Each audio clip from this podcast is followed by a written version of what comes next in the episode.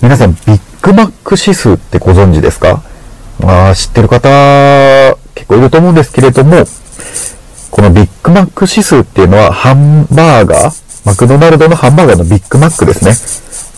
このビッグマックを使って、各国の経済力を測るための一つの目安というか、指数ですね。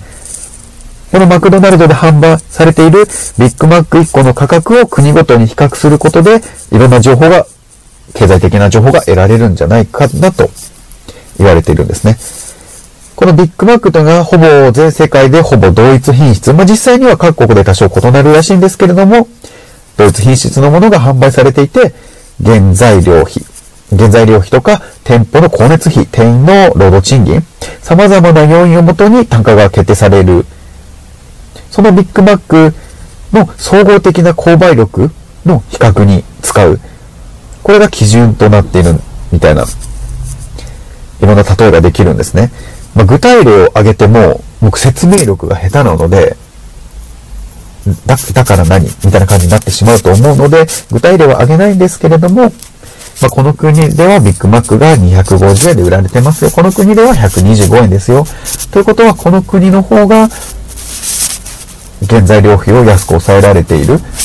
から安く販売ができる。もしくは、労働賃金が安いから安く販売できるとか、いろんな、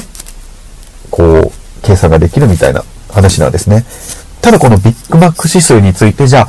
知らない人に説明しろって言われたら、今まさに聞いていただいた通り、もう何のことを言っているかわけわからないと思います。それを僕はポッドキャストや YouTube に置き換えて、より皆さんにわかりやすく興味を持ってもらえる、それをテーマにしていきたいなと思っております。はい。今回は久々のスキャスト雑談会をお送りしたいと思います。ほんと久々ですね。最近、本編の階段の方の更新は少なめで、なんだかいらないこと、変なことばかりやっていたと思うんですけれども、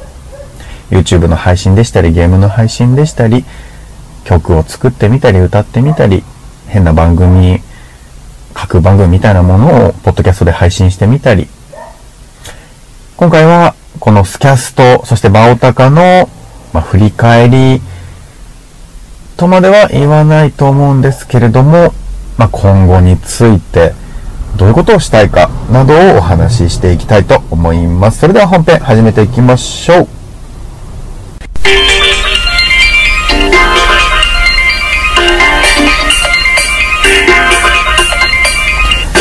えー、今回がですね、レベル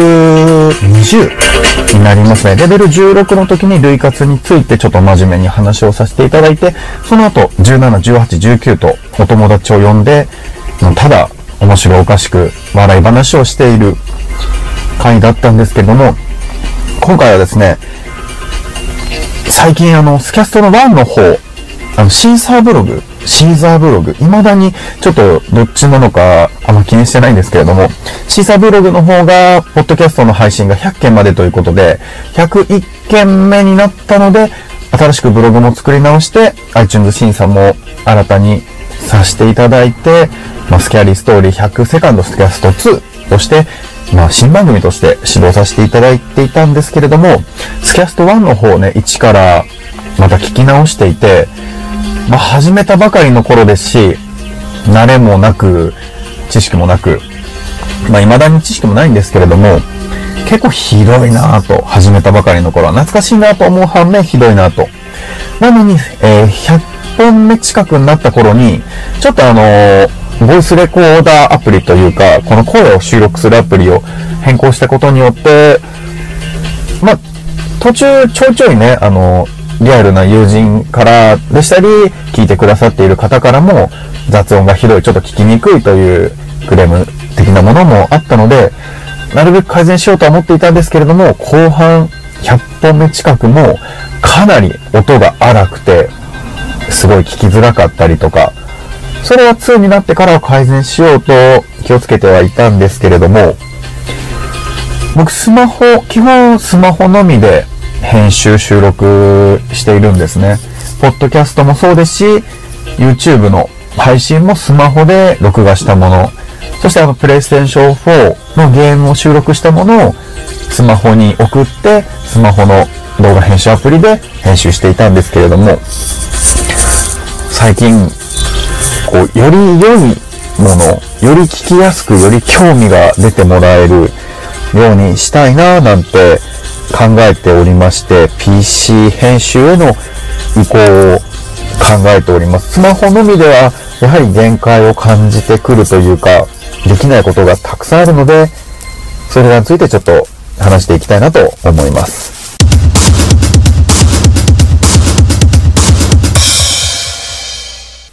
つい先日、iPhone のみで、ポッドキャストを収録、編集する方法っていうのを YouTube でアップしてみたんですけれども、僕ね、あの、思い立ったらすぐやりたいっていう性格なんですね。なので、収録編集しながら、より良い編集をしようというよりかは、あ、早く見てもらいたい、早く聞いてもらいたい。そういう気持ちがすごいどんどんどんどん高まっていって、もう中途半端なところでも、よし、配信しようと、最終的な判断してしまうんですね。なので正直あの iPhone のみで、ポッドキャスト収録編集するという YouTube 配信している動画もですね、改めて見直すと、もう分かりにくかったり、もっともっとこう、しっかりと企画、話の順序などを考えて、これを話そう、こういうことを話そうっていうのをメモ帳なり、スマホのメモアプリなり、しっかりと準備をした上で、説明をすればいいんですけれども、もう本当ノープランで、もう原稿もなしに、バーっと喋ってしまうんですね。そして編集も中途半端なところで、あ、早く配信しよう。早く配信しようと。もう配信の曜日だったり、時間だったりも気にせず、やっぱりこういう、なんだろう、ネットラジオもそうですし、ポッドキャスト、YouTuber もそうですし、配信、ネット上に配信している人っていうのは、やっぱり見てもらいたい、聞いてもらいたいからやってると思うんですよね。実際僕もそうです。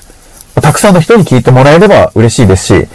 聞いてくださっている方がたった一人だとしても、僕の番組に興味を持って、僕の番組は面白いなと思って聞いてくださっている方が、一人でもいる限り、じゃあ聞きやすいもの、より興味を持ってもらうものを作りたいなっていう気持ちが、ただ一方的に、もう、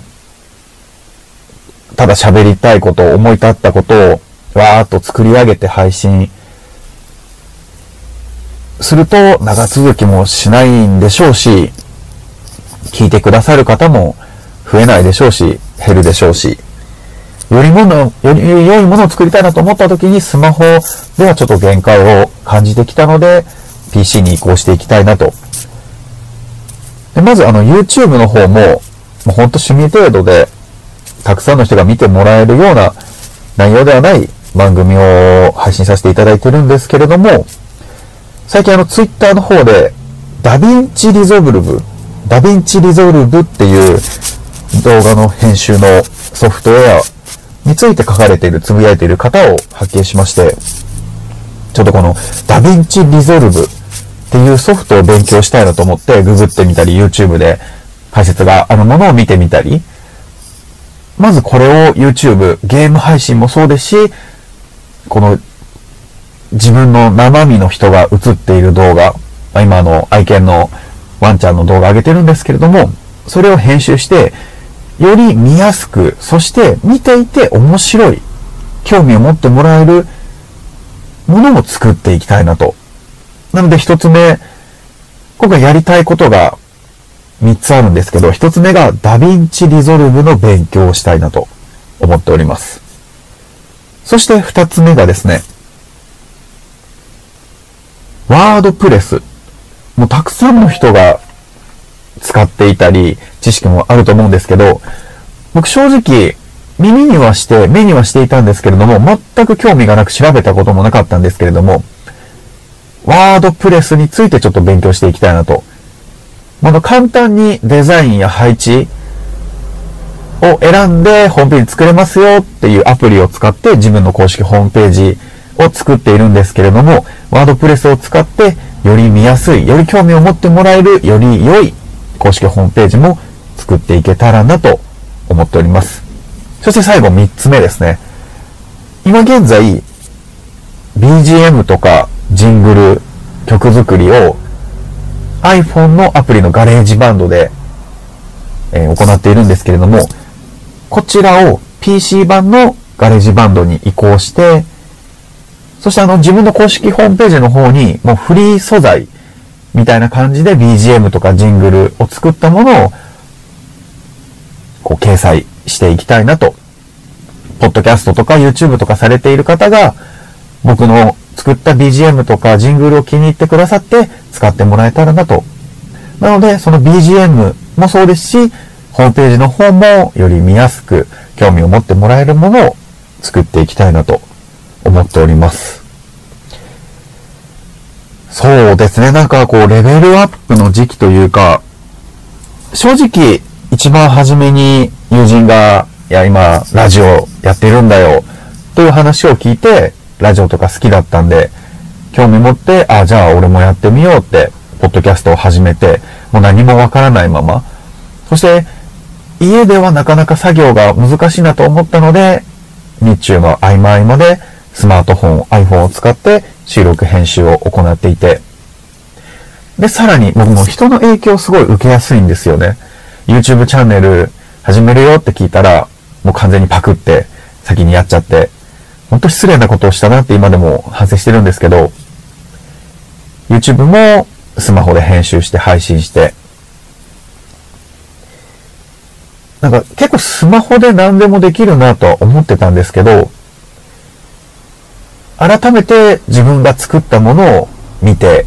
聞き直していくと、すごいレベルの低さにモチベーションが下がって、わ、これは楽しくないなと。やっている自分も楽しくないな。聞いている人たちも、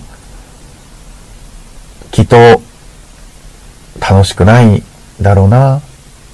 なんでちょっと落ち込むこともあったんですね。それでも Twitter や iTunes の方でコメントいただいて、あの、スキャスト2の方も見てますとか、この前の話は高校で面白かったですとか、新しい方の紹介がなかなか見つからないので検索してみたら、あ、スキャスト2あるじゃないか、また改めて購読しますなど、たくさんのコメントをね、いただいて、ほんと一人でもいや、実際数字わかんないですよ。何人の人が聞いてくれているか、何人の人が購読してくれているか、何人の人が見てくれているか。数字を気にし始めたら、もう結構、神経質なんで、もうキリがないなと。なるべく数字は気にしないようにやっていこう。じゃないと続かないな、面白くないなと思っているんですけど、そうですね、なんか、やっぱり自分も楽しくないといけないけど、それを見て聞いてくれてる人も楽しんでもらえないといけないなって。その僕が作ったものを楽しんでくれる人が一人でもいるなら、また本当、繰り返しになっちゃうんですけれども、より良いもの、より聞きやすい、より見やすい、より興味を持ってもらえるものを作っていきたいなと思っております。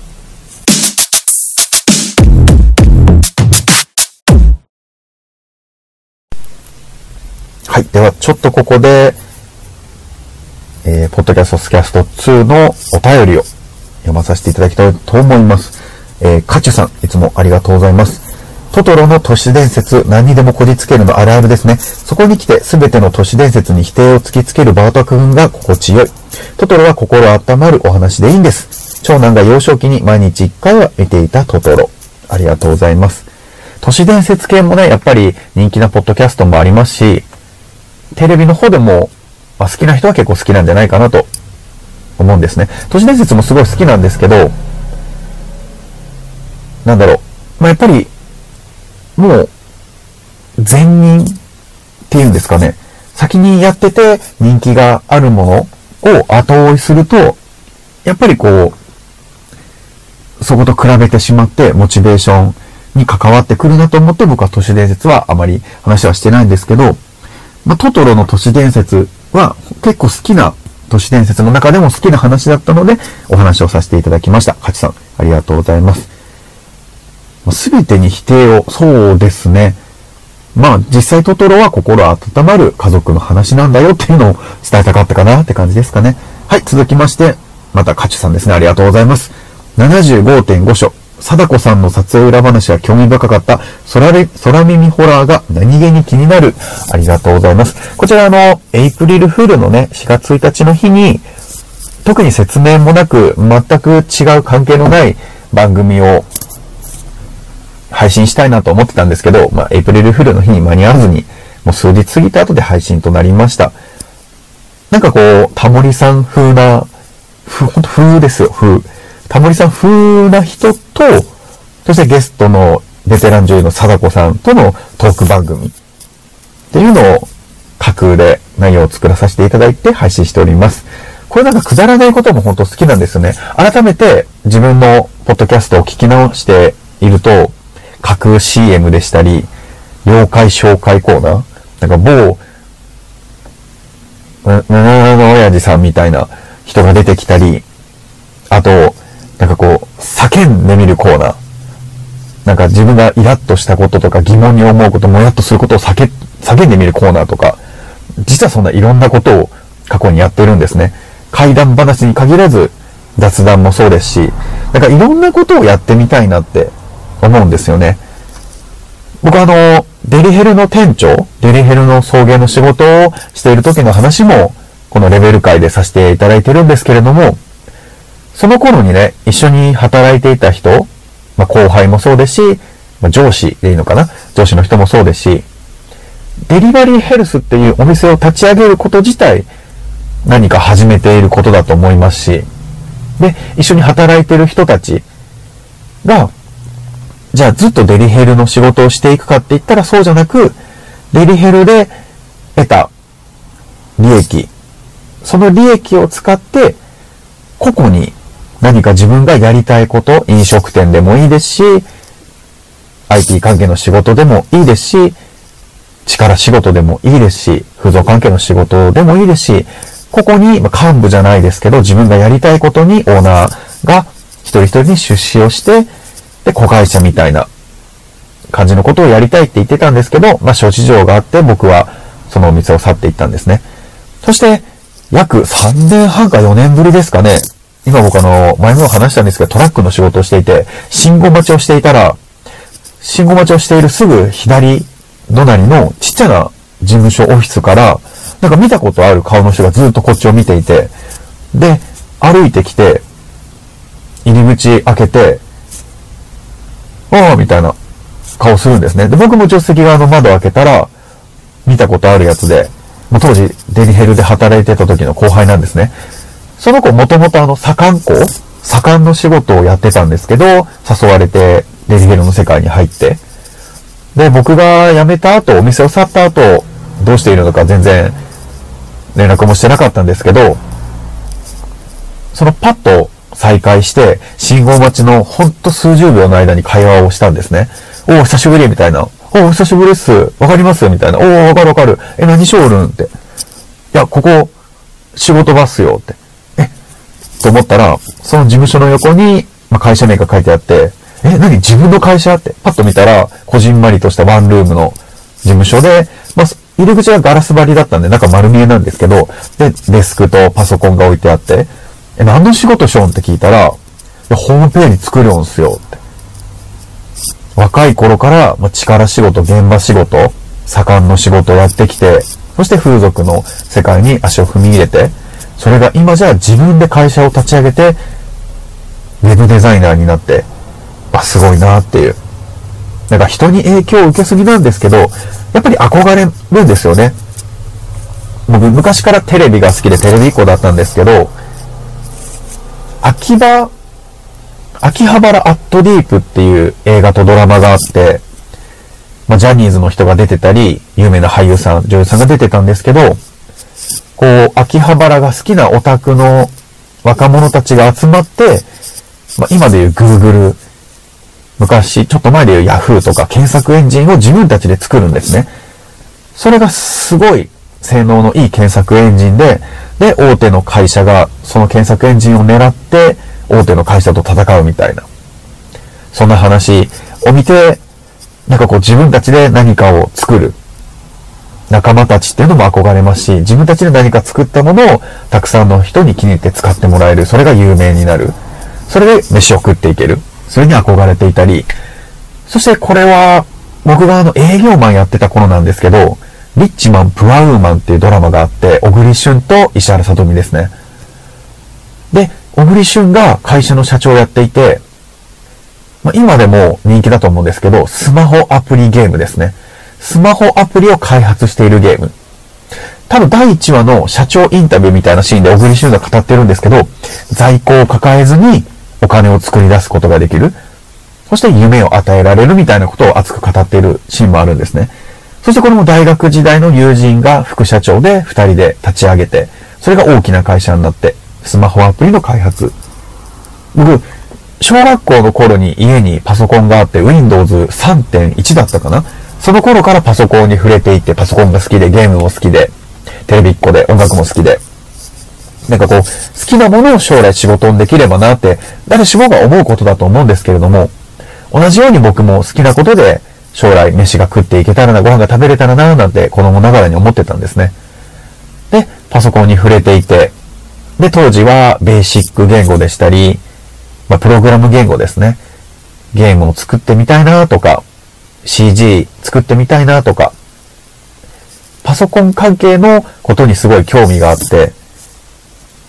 独学で HTML とか HTML とかも勉強してたんですけど、ホームページ作ってみたりとか。でも中学生の時にね、あの、イニシャル D っていう漫画、アニメ、スポーツカーで、こう、峠道、山道をレースするっていう、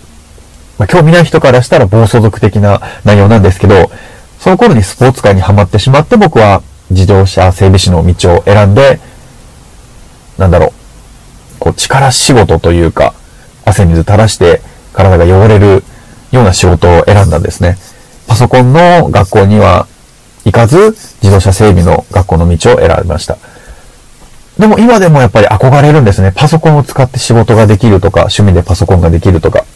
なので、 DaVinci Resolve もそうですし、 WordPress とか、そして GarageBand。他にもポッドキャストや YouTube。なんかこういうのにすごい憧れを感じるんですね。で、正直今僕30今年で4になります。そして、まあ、嫁もいて子供もいて。でも、今からでも何かを始めること、勉強することって遅くないと思うんですよ。これ誰か、誰の言葉だったか覚えてないんですけど、人生は勉強、死ぬまで勉強って言っていた人もいましたし。なので、今、現在33歳にして、新たに何かを勉強していきたいなと思いますし、勉強した成果が、ま趣味として終わるのか、誰にも知られることなく終わっていくのか、それが副業として始められてメインの仕事になって自分がやりたかったことを仕事にしてトラックの運転とか力仕事じゃなくデスクワークじゃないですけどパソコンを使った仕事を副業そしてメインの仕事にしていくことができれば一番いいなと30代にして既婚者にして夢を語ってしまうバカなんですけれどもでもたまにいるじゃないですか。僕あの、深夜の番組で、オードリーの若林さんとか、アナウンサーの弘中アナウンサーとかが MC をされている激レアさんを連れてきたって、すいません、テレビの番組ばっかりになってしまうんですけれども、激レアさんを連れてきたって番組好きで見てたんですけど、年齢とか性別関係なく、あるきっかけと自分の行動によって、新たな道を切り開いて、そしてそれで成功を収めている。そんな人たちが、ちょこちょこ出てきて話をしてるんですけど、なんか、今からでも遅くないなって思うんですね。可能性は100じゃないと思います。自分がやりたい仕事を今更追いかけて、もう某好きなポッドキャスターの方が営業の仕事もしながら夜は DJ をされてるんですね。そしてその DJ で飯を食うっていう夢があって、で、その夢を叶えられるかもしれないチャンスが、つい先日あったみたいなんですけれども、なんかそういう話も聞いていて、わ、すごいな、いいな、って憧れを持ちましたし、身近な人が自分で会社を立ち上げて、何か仕事をしている、そういうことにも憧れを持ちますし、でもいいんですよ。そうなんです。可能性が100じゃないとしても、すごい茨の道だったとしても、周りの人とか身内家族に迷惑をかけるだろうとも思いますけど、それでも支えてくれる人がいますし、一人でも応援してくださる方がいてくだされば、よりモチベーションも上がりますし、何かこう、じゃあやりたいことで、飯が食いたい。やりたいことを趣味にしたい。それが叶わなかったとしても、じゃ自分が50、60、70になった頃に、あの時に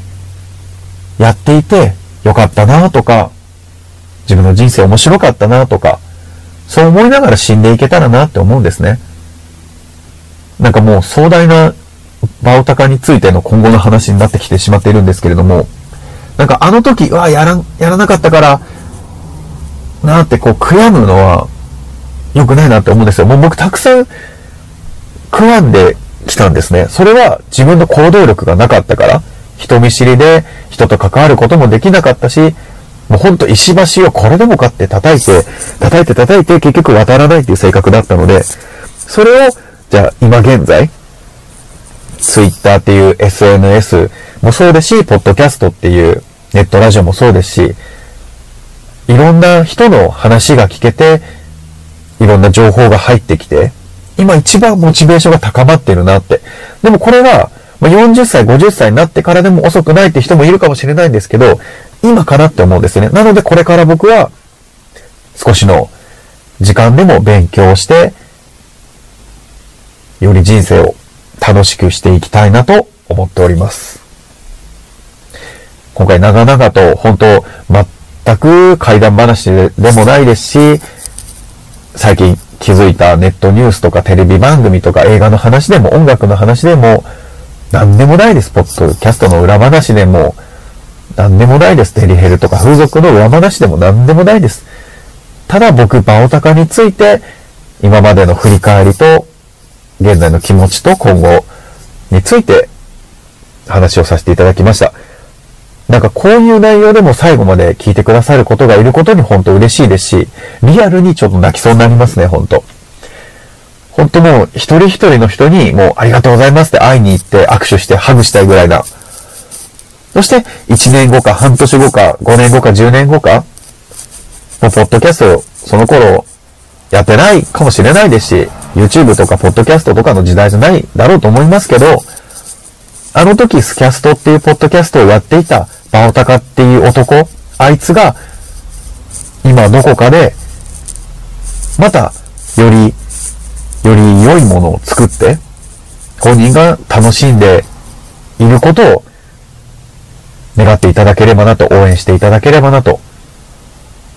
まあ、応援って言っても、あれですよ、クラウドファンディングみたいにいくら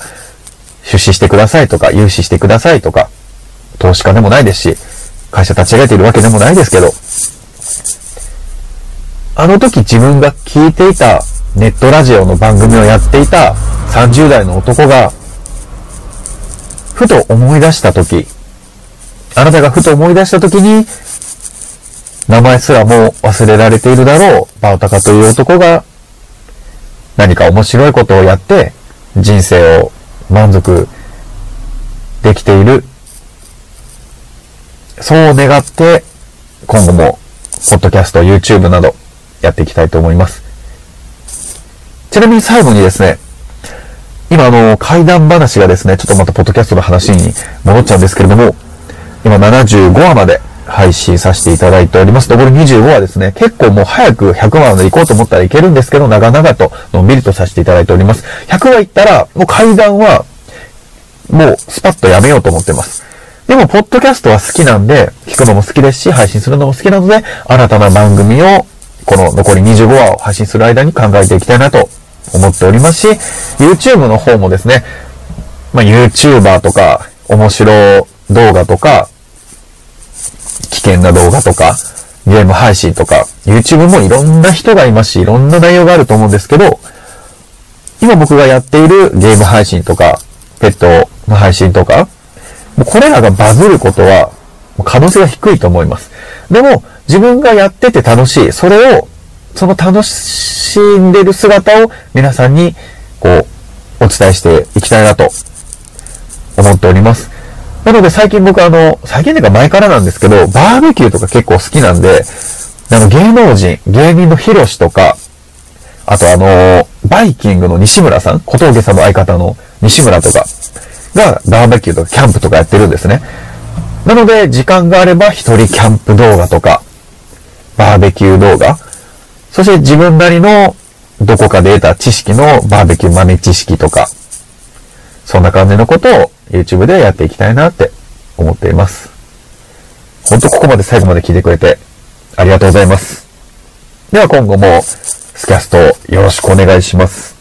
なんか、長々と重苦しい話になってしまいました。次回は気軽に聞いてください。ありがとうございます。それでは、バイバイ。